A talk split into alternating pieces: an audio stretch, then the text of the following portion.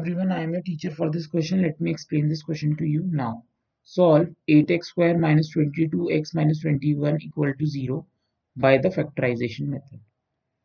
अब पे हमें इक्वेशन दी है 8x square minus twenty two x minus twenty one equal to zero ये गिवन है अब हमें माइनस ट्वेंटी टू को इस तरीके से स्प्लिट करना ताकि उन जो दो नंबर आए हमारे पास उनका प्रोडक्ट जो है इन दोनों के बराबर है तो माइनस ट्वेंटी टू को स्प्लिट करना है तो वो number minus twenty eight x plus six x लिख सकते हैं हम। क्योंकि twenty eight minus six twenty two होगा और ट्वेंटी एट इंटू सिक्स जो है एट इंटू ट्वेंटी इनका प्रोडक्ट होगा that is one sixty eight अब इन दोनों में से हमने फोर एक्स कॉमन ले लिया तो यहाँ बच गया टू एक्स माइनस यहाँ बच गया सेवन अब इन दोनों में थ्री कॉमन है तो हमने प्लस थ्री कॉमन ले लिया। यहाँ बच गया two x minus seven equal to zero तो टू एक्स माइनस सेवन यहाँ कॉमन है।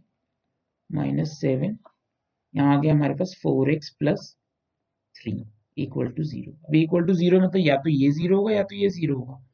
That means two x minus seven equal to zero या four x plus three is equal to zero तो यहाँ से x की वैल्यू आ गई हमारी सेवन बाई टू और यहाँ से हमारी x की वैल्यू आ गई minus three upon four therefore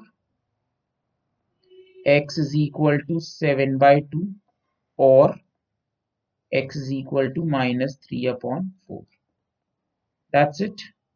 I hope you all have understood this question. Thank you